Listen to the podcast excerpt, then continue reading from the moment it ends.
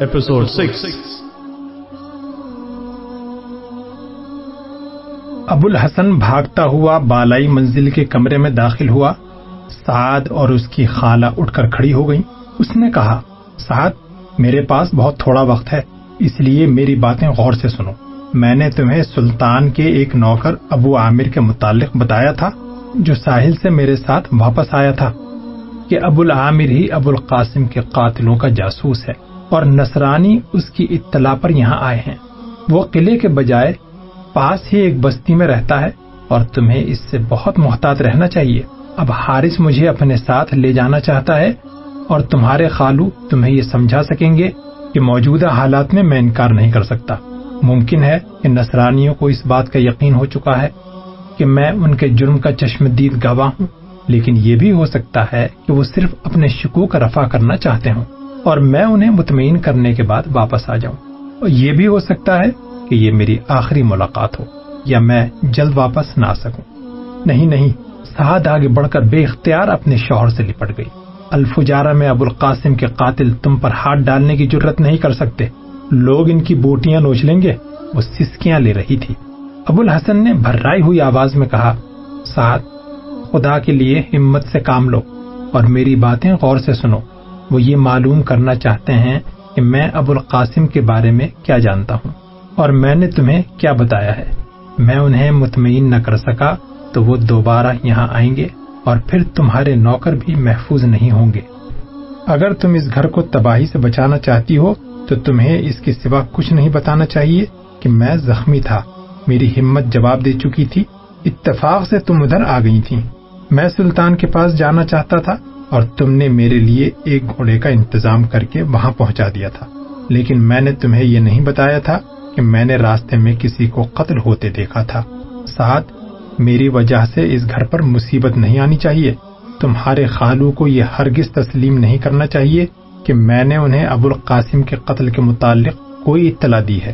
اگر انہوں نے ذرا سی بھی غلطی کی، تو حکومت کی نظر میں ان کی وفاداری مشکوک ہو جائے گی۔ اور پھر انہیں ایک دن کے لیے بھی یہاں ٹھہرنے کی اجازت نہیں دی جائے گی۔ انہیں زبان کھولنے کے لیے مناسب وقت کا انتظار کرنا چاہیے اور مجھے میرے حال پر چھوڑ دینا چاہیے۔ موجودہ حالات میں الفجارہ کے لوگوں سے یہ توقع نہیں کی جا سکتی کہ وہ ابو القاسم کے قتل پر مشتعل ہو جائیں گے یا مجھ جیسے گمنام آدمی کے قتل کو کوئی اہمیت دی جائے گی۔ لیکن مجھے یقین ہے کہ کسی دن وہ اپنی بقا کے لیے تلوار نکالنے پر مجبور ہو جائیں گے۔ بے قصوں کے ہاتھ صرف دعا کے لیے اٹھ سکتے ہیں اور میرا دل گواہی دیتا ہے کہ جزا اور سزا کے مالک کی بارگاہ میں تمہاری دعائیں رائے گا نہیں جائیں گی۔ سعد، ہمت سے کام لو۔ مجھے یقین ہے کہ میں واپس آؤں گا۔ اگر مجھے اطمینان ہوا کہ تم ان درندوں سے محفوظ ہو، تو میں بڑی سے بڑی مصیبت کا سامنا کر سکوں گا۔ سعد، خدا حافظ۔ خالہ جان، خدا حافظ۔ ابو الحسن اپنی بیوی کی گرفت سے آزاد ہو کر دروازے کی طرف بڑھا۔ خدا حافظ، سعد نے ڈوبتی ہوئی آواز میں کہا ابو الحسن اچانک رک گیا، لیکن اسے مڑ کر دیکھنے کا حوصلہ نہ ہوا۔ سعد کی خالہ کی قوت گویائی سلب ہو چکی تھی۔ اس نے لڑکھڑاتے ہوئے دروازے کی طرف چند قدم اٹھائے، لیکن ابو الحسن جا چکا تھا۔ ابو الحسن قلعے کے اسی کمرے میں کھڑا تھا، جہاں سلطان ابو عبداللہ اور اس کی ملکہ کے ساتھ اس کی پہلی ملاقات ہوئی تھی۔ اس کے سامنے ہارس اور فریڈینینڈ کی فوج کا افسر جس کا نام ڈان لوئی تھا، کرسیوں پر بیٹھے ہوئے تھے اور اس کے دائیں بائیں ابو عامر اور قلعے کے چار اور نوکروں کے علاوہ آٹھ مسلح نصرانی کھڑے تھے۔ ڈان لوئی ایک قوی حیکل چالیس سالہ آدمی تھا۔ وہ کچھ دیر دبی زبان میں حارث سے باتیں کرتا رہا، پھر وہ ابو الحسن کی طرف متوجہ ہوا۔ تمہارا نام ابو الحسن ہے، وہ اپنی زبان کے بجائے عربی بول رہا تھا۔ ہاں ابو الحسن نے جواب دیا، تمہیں معلوم ہے کہ تمہیں یہاں کس لیے بلایا گیا ہے؟ حارث نے مجھے بتایا تھا کہ آپ کے چند آدمی لاپتہ ہو چکے ہیں اور آپ مجھ سے یہ پوچھنا چاہتے ہیں کہ میں ان کے متعلق کیا جانتا ہوں۔ ڈان لوئی نے کچھ سوچ کر کہا۔ مجھے حارث نے بتایا ہے کہ آج تمہاری شادی ہوئی ہے اور میں کوئی سوال کرنے سے پہلے تمہیں خبردار کرنا ضروری سمجھتا ہوں کہ میرے سامنے غلط بیانی تمہارے لیے بہت نقصان دہ ہوگی۔ تم ایک نازک آدمی معلوم ہوتے ہو اور ہم انتہائی سخت جان لوگوں کو بھی سچ بولنے پر مجبور کر سکتے ہیں۔ آپ کو مجبور کرنے کی ضرورت پیش نہیں آئے گی۔ بہت اچھا۔ تو تم یہ بتا سکتے ہو کہ تم ہمارے آدمیوں کے متعلق کیا جانتے ہو؟ ابو الحسن نے جواب دیا، میں نے راستے میں چند قاتلوں کو قسطلہ کے سپاہیوں کے بھیس میں دیکھا تھا، لیکن میں یہ سوچ بھی نہیں سکتا تھا کہ آپ سے ان کا کوئی تعلق ہو سکتا ہے۔ قاتلوں کو؟ ہاں جب میں نے انہیں دیکھا تھا، تو وہ اپنے ساتھی کو زبردستی پکڑ کر گھوڑے سے اتار رہے تھے۔ گھوڑے سے گرنے کے بعد میں اسے قتل ہوتے نہیں دیکھ سکا۔ لیکن مجھے یقین ہے کہ میں نے قاتلوں کو تلواریں بلند کرتے دیکھا تھا اور مقتول کی چیخیں بھی سنی تھی ڈان لوئی پریشان ہو کر حارث کی طرف دیکھنے لگا، تو وہ غصے کی حالت میں ابو الحسن سے مخاطب ہوا۔ لیکن تم نے میرے سامنے جو داستان بیان کی تھی، وہ سراسر اس کے برعکس تھی۔ ابو الحسن نے جواب دیا میں جو باتیں یہاں کہہ سکتا ہوں، وہ مصحف کے سامنے نہیں کہہ سکتا تھا۔ اس کی وجہ ڈان لوئی نے ابو الحسن کے چہرے پر گہری نظر ڈالتے ہوئے پوچھا۔ اس کی وجہ یہ ہے کہ مصحف میری بیوی کا خالو ہے اور مجھے اس کے سامنے اپنی بزدلی کا اعتراف کرتے ہوئے ندامت محسوس ہوتی تھی۔ میں نے ایک آدمی کو اپنی آنکھوں سے قتل ہوتے دیکھا تھا۔ اس کی چیخیں سنی تھی لیکن میں اس کی مدد کرنے کے بجائے اپنی جان بچانے کے لیے بھاگ آیا تھا۔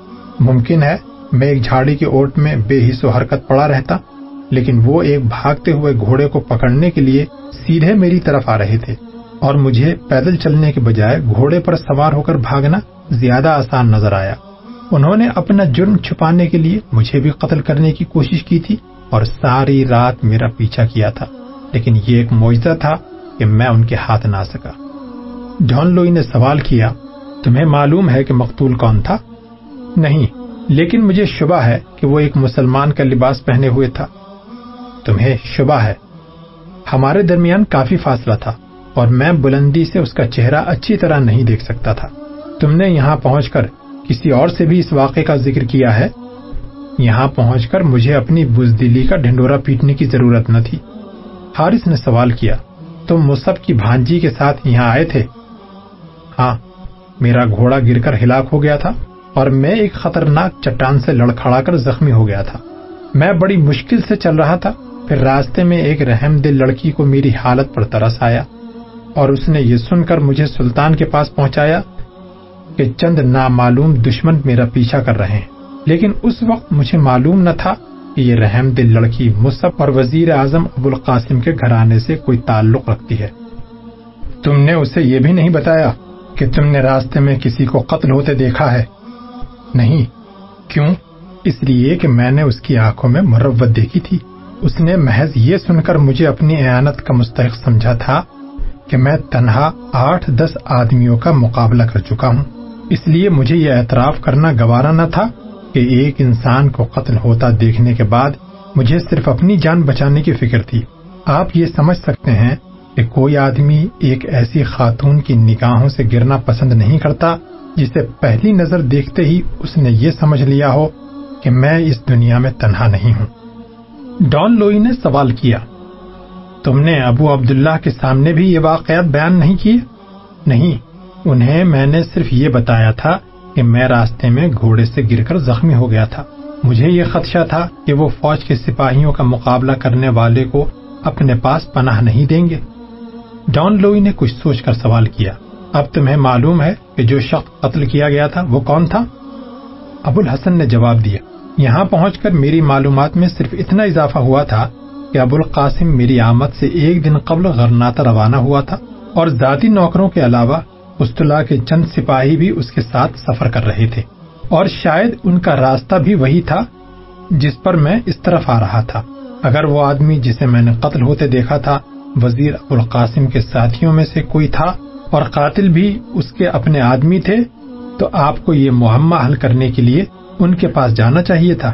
ڈان لوئی اور اس کے ساتھی کچھ دیر اسپینی زبان میں سرگوشیاں کرتے رہے۔ بلاخر وہ ابو الحسن سے مخاطب ہوا، لیکن تم یہ تسلیم کرتے ہو کہ جب قاتلوں نے تمہارا پیچھا کیا تھا، تو تمہارے دل میں یہ خیال ضرور آیا تھا کہ وہ تمہیں اپنے جرم کا چشمدید گواہ سمجھ کر قتل کرنا چاہتے ہیں۔ ابو الحسن نے جواب دیا جب وہ زندگی اور موت سے بے پرواہ ہو کر انتہائی خطرناک راستے پر میرا پیچھا کر رہے تھے، تو میں اس کے علاوہ اور کیا سوچ سکتا تھا؟ میرا جرم اس کے سوا اور کیا تھا کہ میں نے ایک آدمی کو قتل ہوتے دیکھا تھا اور پھر اپنی جان کے خوف سے ایک گھوڑا پکڑ کر اس پر سوار ہو گیا تھا؟ اور اس کے بعد تم میں اچانک یہ جرت پیدا ہو گئی تھی کہ تمہیں مسلح سپاہیوں پر حملہ کرتے ہوئے بھی کوئی خوف محسوس نہ ہوا۔ مجھے اس بات کا یقین ہو چکا تھا کہ وہ مجھے قتل کے بغیر میرا پیچھا نہیں چھوڑیں گے۔ اگر آس پاس حکومت کی کوئی عدالت ہوتی تو میں وہاں پہنچ کر دہائی دیتا کہ یہ لوگ ایک بے گناہ کو قتل کرنا چاہتے ہیں، لیکن وہاں حالات ایسے تھے کہ میں اپنے ترکش کے تیروں اور چٹانوں پر بکھرے ہوئے پتھروں کے صحیح استعمال سے ہی اس بات کا عملی ثبوت دے سکتا تھا کہ میں زندہ رہنے کا حق رکھتا ہوں۔ تمہیں معلوم ہے کہ تمہارے تیروں اور پتھروں سے ہمارے تین آدمی گھوڑے سمیت ہلاک اور چار زخمی ہو چکے ہیں۔ ہم تمہیں اس جرم میں پھانسی دے سکتے ہیں کہ تم نے ہمارے سپاہیوں کا مقابلہ کیا ہے۔ ابو الحسن نے جواب دیا، میرا قصور صرف یہ تھا کہ میں نے اپنی جان بچانے کی کوشش کی تھی اور آپ کے سپاہیوں کا جرم یہ تھا کہ وہ مجھے قتل کرنا چاہتے تھے۔ معاہدے کے مطابق مسلمان آپ کی رعایا ہیں اور ان کی جان اور مال اور عزت کی حفاظت کرنا آپ کا فرض ہے۔ اب اگر آپ کو اس بات پر اعتراض ہے کہ میں تنہا ہونے کے باوجود بچ کر نکل آیا ہوں اور وہ زیادہ ہونے کے باوجود نقصان اٹھا چکے ہیں، تو آپ کو صلح کے معاہدے میں ترمیم کرنی پڑے گی۔ ڈان لوئی نے جھنجلا کر کہا، اس کو لے جاؤ اور کسی کوٹری میں بند کر دو اور پہرے داروں سے کہہ دو کہ اگر یہ بھاگ گیا تو ان سب کے سر قلم کر دیے جائیں گے۔ سپاہی ننگی تلواروں کے پہرے میں ابو الحسن کو لے کر چل دیے۔ دروازے کے قریب اس نے مڑ کر حارث اور ابو عامر کی طرف دیکھا۔ حارث کا چہرہ کسی تاثر سے خالی تھا، لیکن ابو عامر کا سر جھکا ہوا تھا۔ ڈان لوئی نے حارث اور اپنے دو ساتھیوں کے سوا، جو اپنے لباس سے فوج کے عہدے دار معلوم ہوتے تھے، باقی سب کو کمرے سے نکال دیا اور پھر تھوڑی دیر سوچنے کے بعد حارث سے مخاطب ہوا۔ اس لڑکے کے متعلق کوئی فیصلہ کرنے سے پہلے ہمارے لیے یہ جاننا ضروری ہے کہ اگر اسے کوئی سزا دی گئی تو الفجارہ میں اس کا رد عمل کیا ہوگا۔ حارث نے جواب دیا جناب، الفجارہ کے حالات ایسے نہیں کہ میں اسے کوئی سزا دینے کا مشورہ دے سکوں۔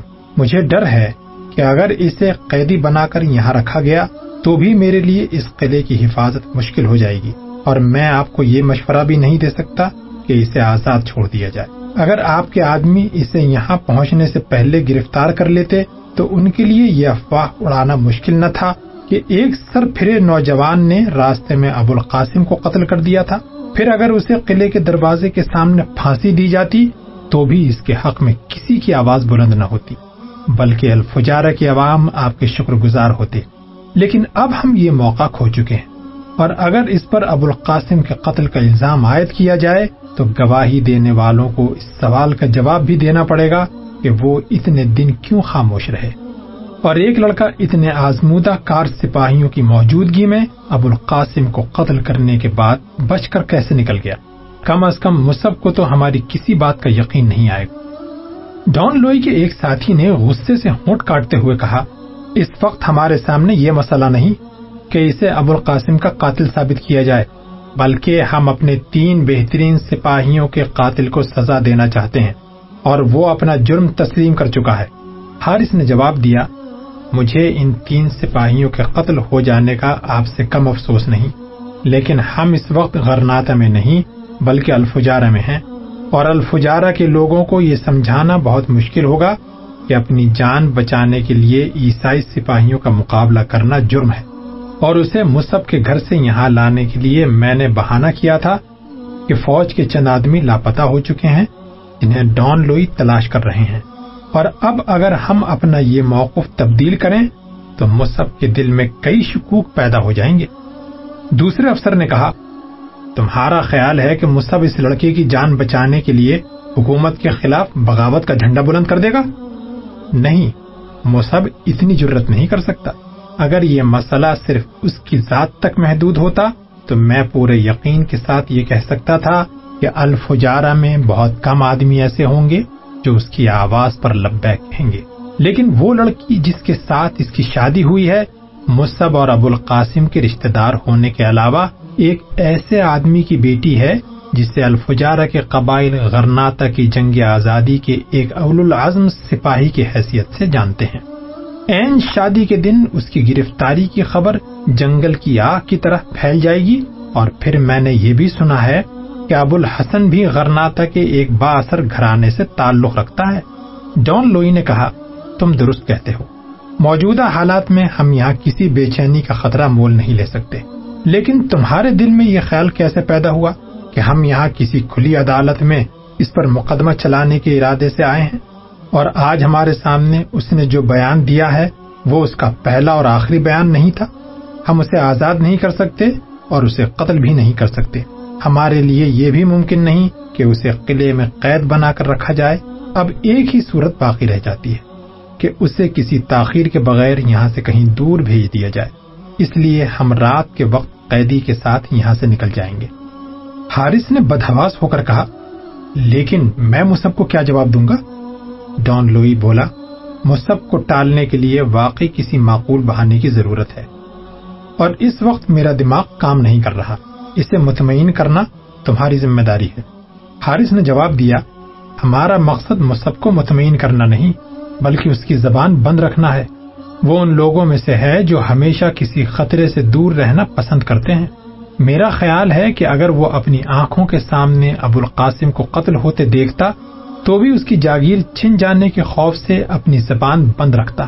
کم از کم اس وقت تک اس کی طرف سے کوئی رد عمل ظاہر نہ ہوتا۔ جب تک کہ اسے اپنے مقصد میں کامیابی کی پوری امید نہ ہو جاتی۔ تمہارا خیال ہے کہ ابھی تک وہ ابو القاسم کے انجام سے بے خبر ہے اور اس لڑکے نے اسے کچھ نہیں بتایا ہوگا؟ جناب، مجھے یقین ہے اور میرے یقین کے متعدد وجوہات ہیں۔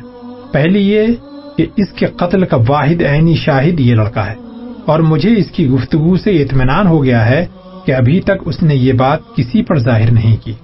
وہ اس اطمینان کے ساتھ بے دھڑک آپ کے سامنے پیش ہو گیا تھا کہ آپ کے سامنے سچ بولنے ہی میں اس کی آفیت ہے۔ ورنہ اگر اس کے دل میں کوئی شک و شبہ ہوتا یا اگر وہ یہ محسوس کرتا کہ آپ کی آمد براہ راست ابو القاسم کے قتل سے تعلق رکھتی ہے، تو ہم اسے اتنی آسانی سے گرفتار نہ کر سکتے۔ پھر اگر مصب یا ان کے گھر کا کوئی اور فرد اس کا رازدار ہوتا تو وہ اسے بچانے کی ہر ممکن کوشش کرتے۔ کم از کم ابو الحسن کی بیوی یہ دہائی ضرور دیتی کہ ابو القاسم کے قاتل اب میرے شوہر کو پکڑ کر لے جا رہا ہے۔ میرے اس یقین کی دوسری وجہ یہ ہے کہ کبھی بھی لوگ اپنے خاندان کے کسی سرکردہ آدمی کی موت کی اطلاع ملنے کے فوراً بعد گھروں میں شادیوں کا اہتمام نہیں کرتے۔ ڈان لوئی نے کہا، کیا یہ نہیں ہو سکتا کہ ابو الحسن نے اسے یہ بتا دیا ہو کہ ہمارے آدمی ابو القاسم کے قتل پر پردہ ڈالنے کے لیے اسے تلاش کر رہے ہیں اور اس شادی کا واحد مقصد یہ ہے کہ ہم اس پر ہاتھ نہ ڈال سکیں۔ جناب، لوگ ایک اجنبی کی جان بچانے کے لیے اپنی بیٹی کا مستقبل خطرے میں نہیں ڈالتے۔ اگر مصحف کو اس بات کا علم ہوتا کہ ابو الحسن کو کوئی خطرہ ہے، تو وہ اسے اپنے گھر کی چار دیواری کے قریب بھی نہ آنے دیتا۔ وہ ان لوگوں میں سے نہیں جو ایک اجنبی کی مصیبت اپنے سر لے لیتے ہیں۔ آپ اطمینان سے قیدی کو اپنے ساتھ لے جائیں، میں مصحف کو پرامن رکھنے کی ذمہ داری لیتا ہوں۔ میں اسے سمجھا سکوں گا کہ حکومت کے ساتھ وفاداری کا ثبوت دینے اور ابو الحسن کو چھڑانے کی واحد صورت یہ ہے کہ اسے کچھ عرصے کے لیے خاموش رہنا پڑے گا۔ لیکن تم کہتے ہو کہ ابو الحسن کی بیوی تمہارے لیے خطرہ پیدا کر سکتی ہے۔ اگر اسے یہاں قید رکھا جاتا یا الفجارہ کے لوگوں کے سامنے کوئی سزا دی جاتی تو میرے لیے واقعی خطرہ پیدا ہو سکتا تھا۔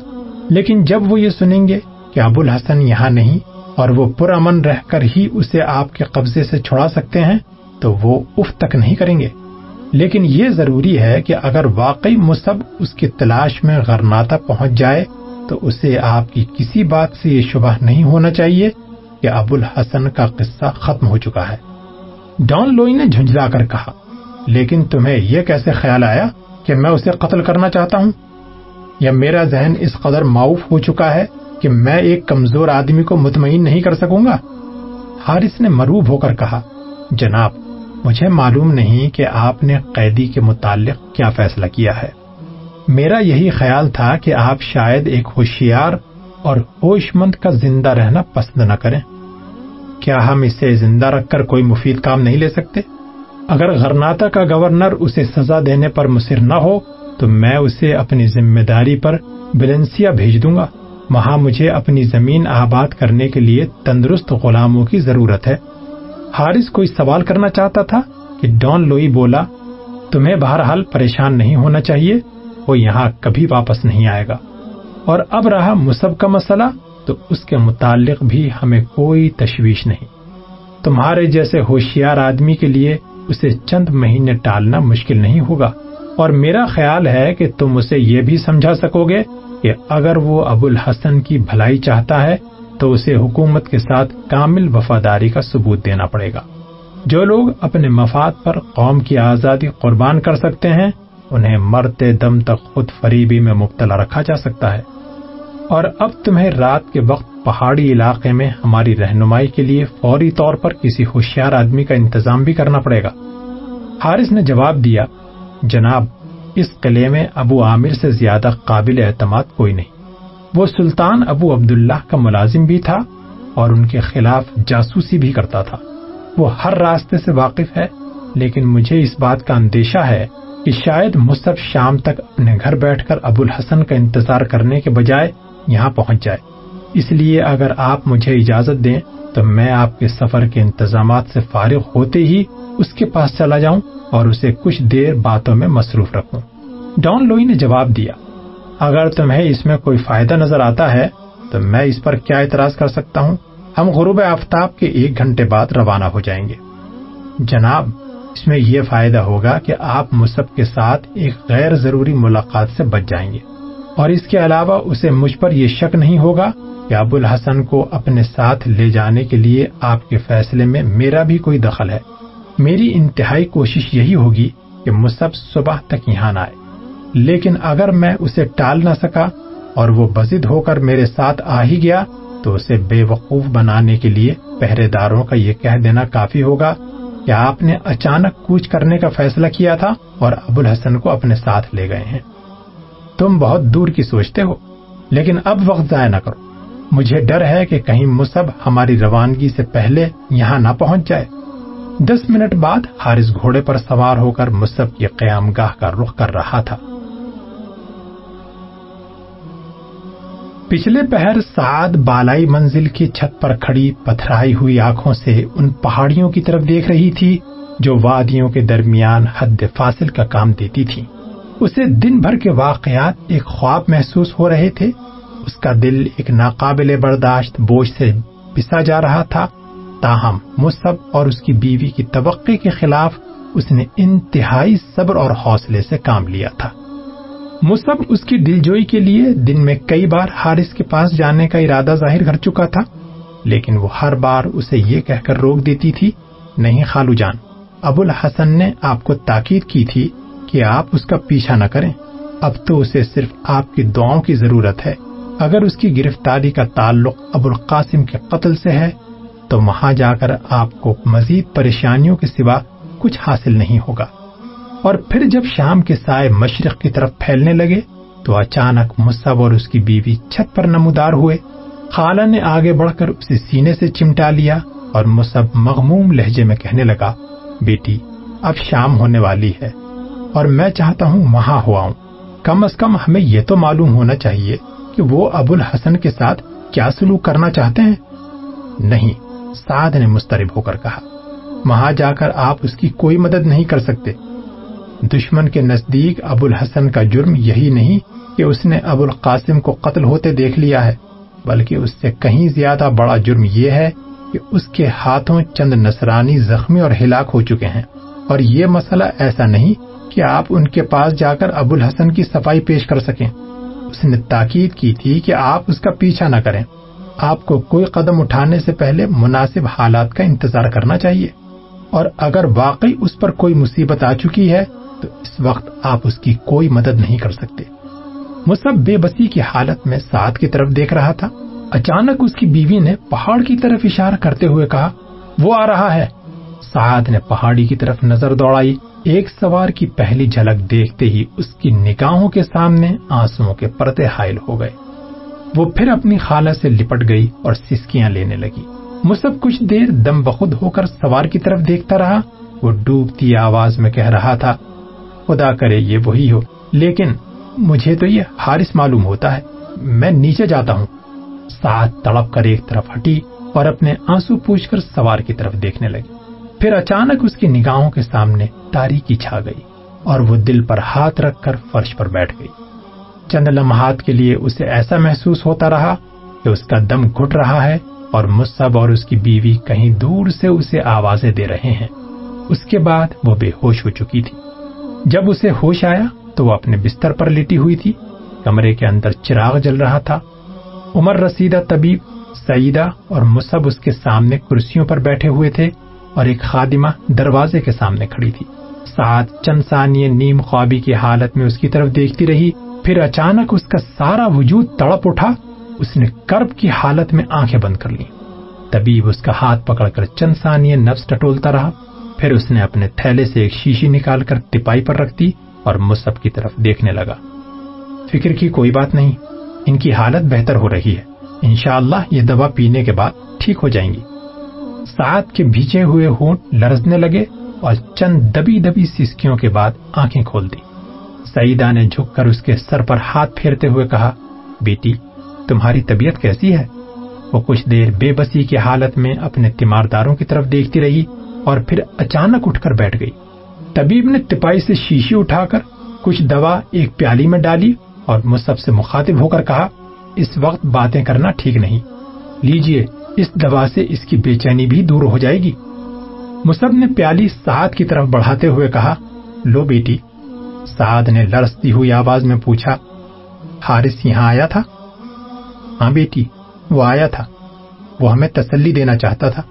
یہ دوا پی لو، پھر جب تمہاری طبیعت ٹھیک ہو جائے گی تو ہم اطمینان سے باتیں کریں گے۔ سعد کی آنکھیں اچانک آنسو سے لبریز ہو گئیں اور اس نے اپنا چہرہ دونوں ہاتھوں سے چھپا لیا۔ سعیدہ نے کہا، بیٹی، ہمت سے کام لو۔ خالہ جان، اس نے بڑی مشکل سے اپنی سسکیاں زرد کرتے ہوئے کہا، مجھے خواب آور دوا کی ضرورت نہیں، اب مجھے غش نہیں آئے گا۔ اگر حارث کوئی خبر لے کر آیا تھا تو آپ مجھے بتا سکتی۔ اگر وہ واپس نہیں چلا گیا تو خدا کے لیے اسے یہاں بلا لیجیے بیٹی، وہ جا چکا ہے اور اب ایک پہر رات گزر چکی ہے۔ سعد نے مصب کے ہاتھ سے پیالی پکڑ کر ہوٹوں سے لگا لی۔ اور دوا پی کر طبیب سے مخاطب ہوئی۔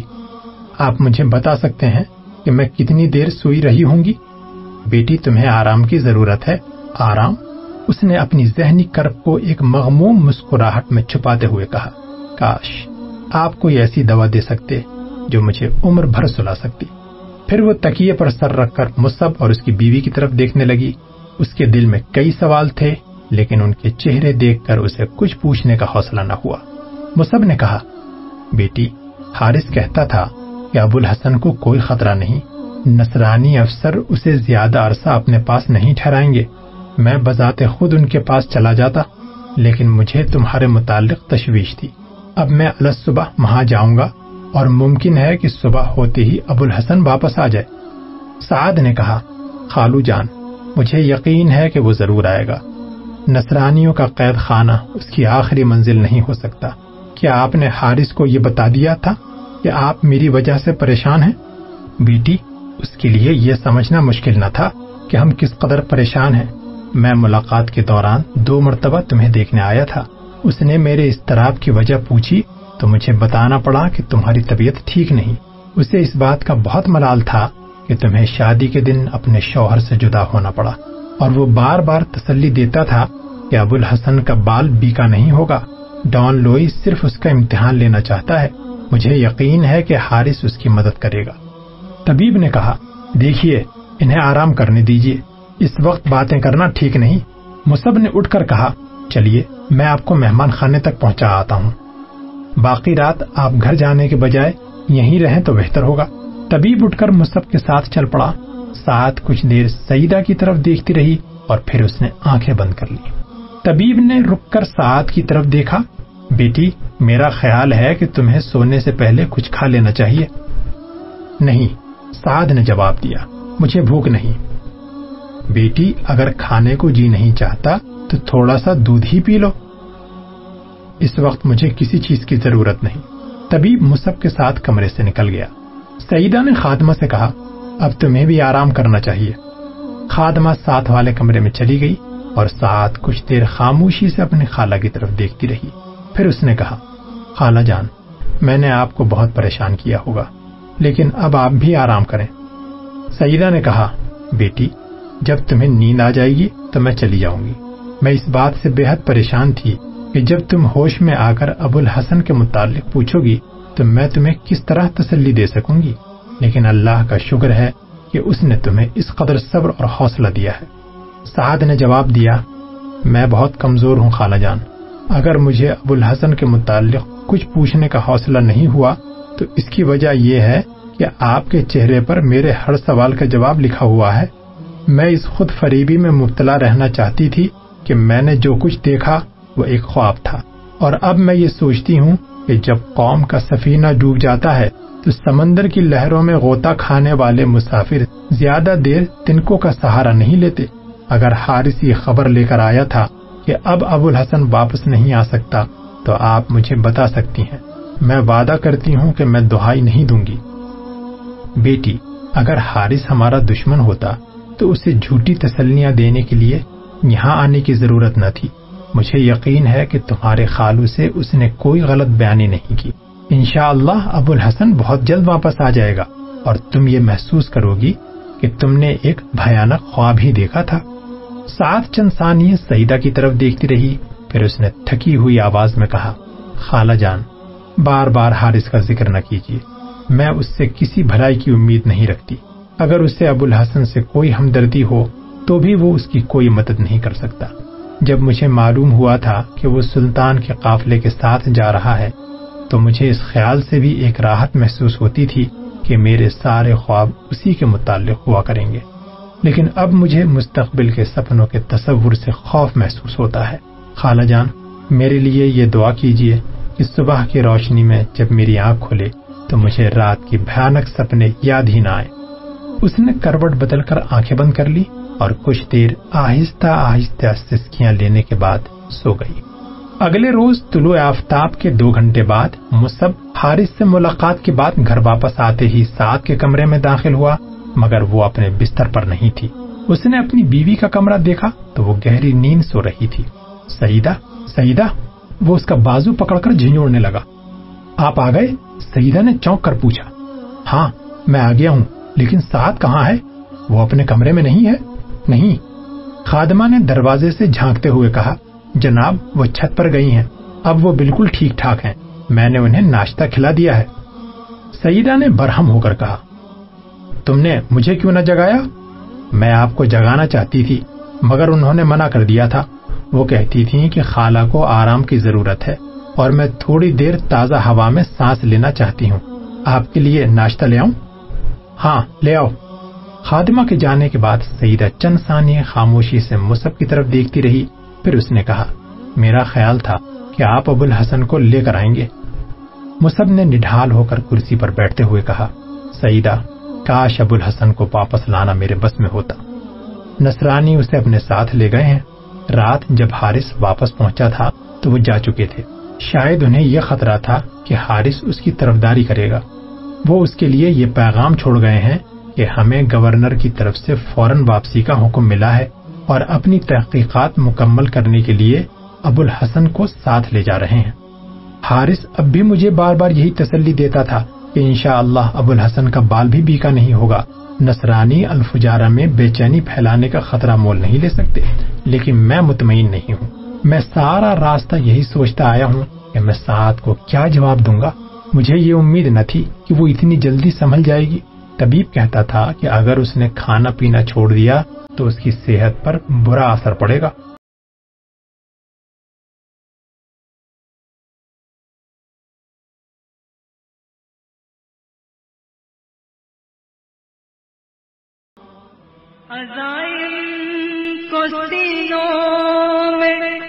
بیدار کر دے نگاہ مسلمان کو تلوار کر دے نگاہ مسلمان کو تلوار کر دے پیشکش رہبر ٹیم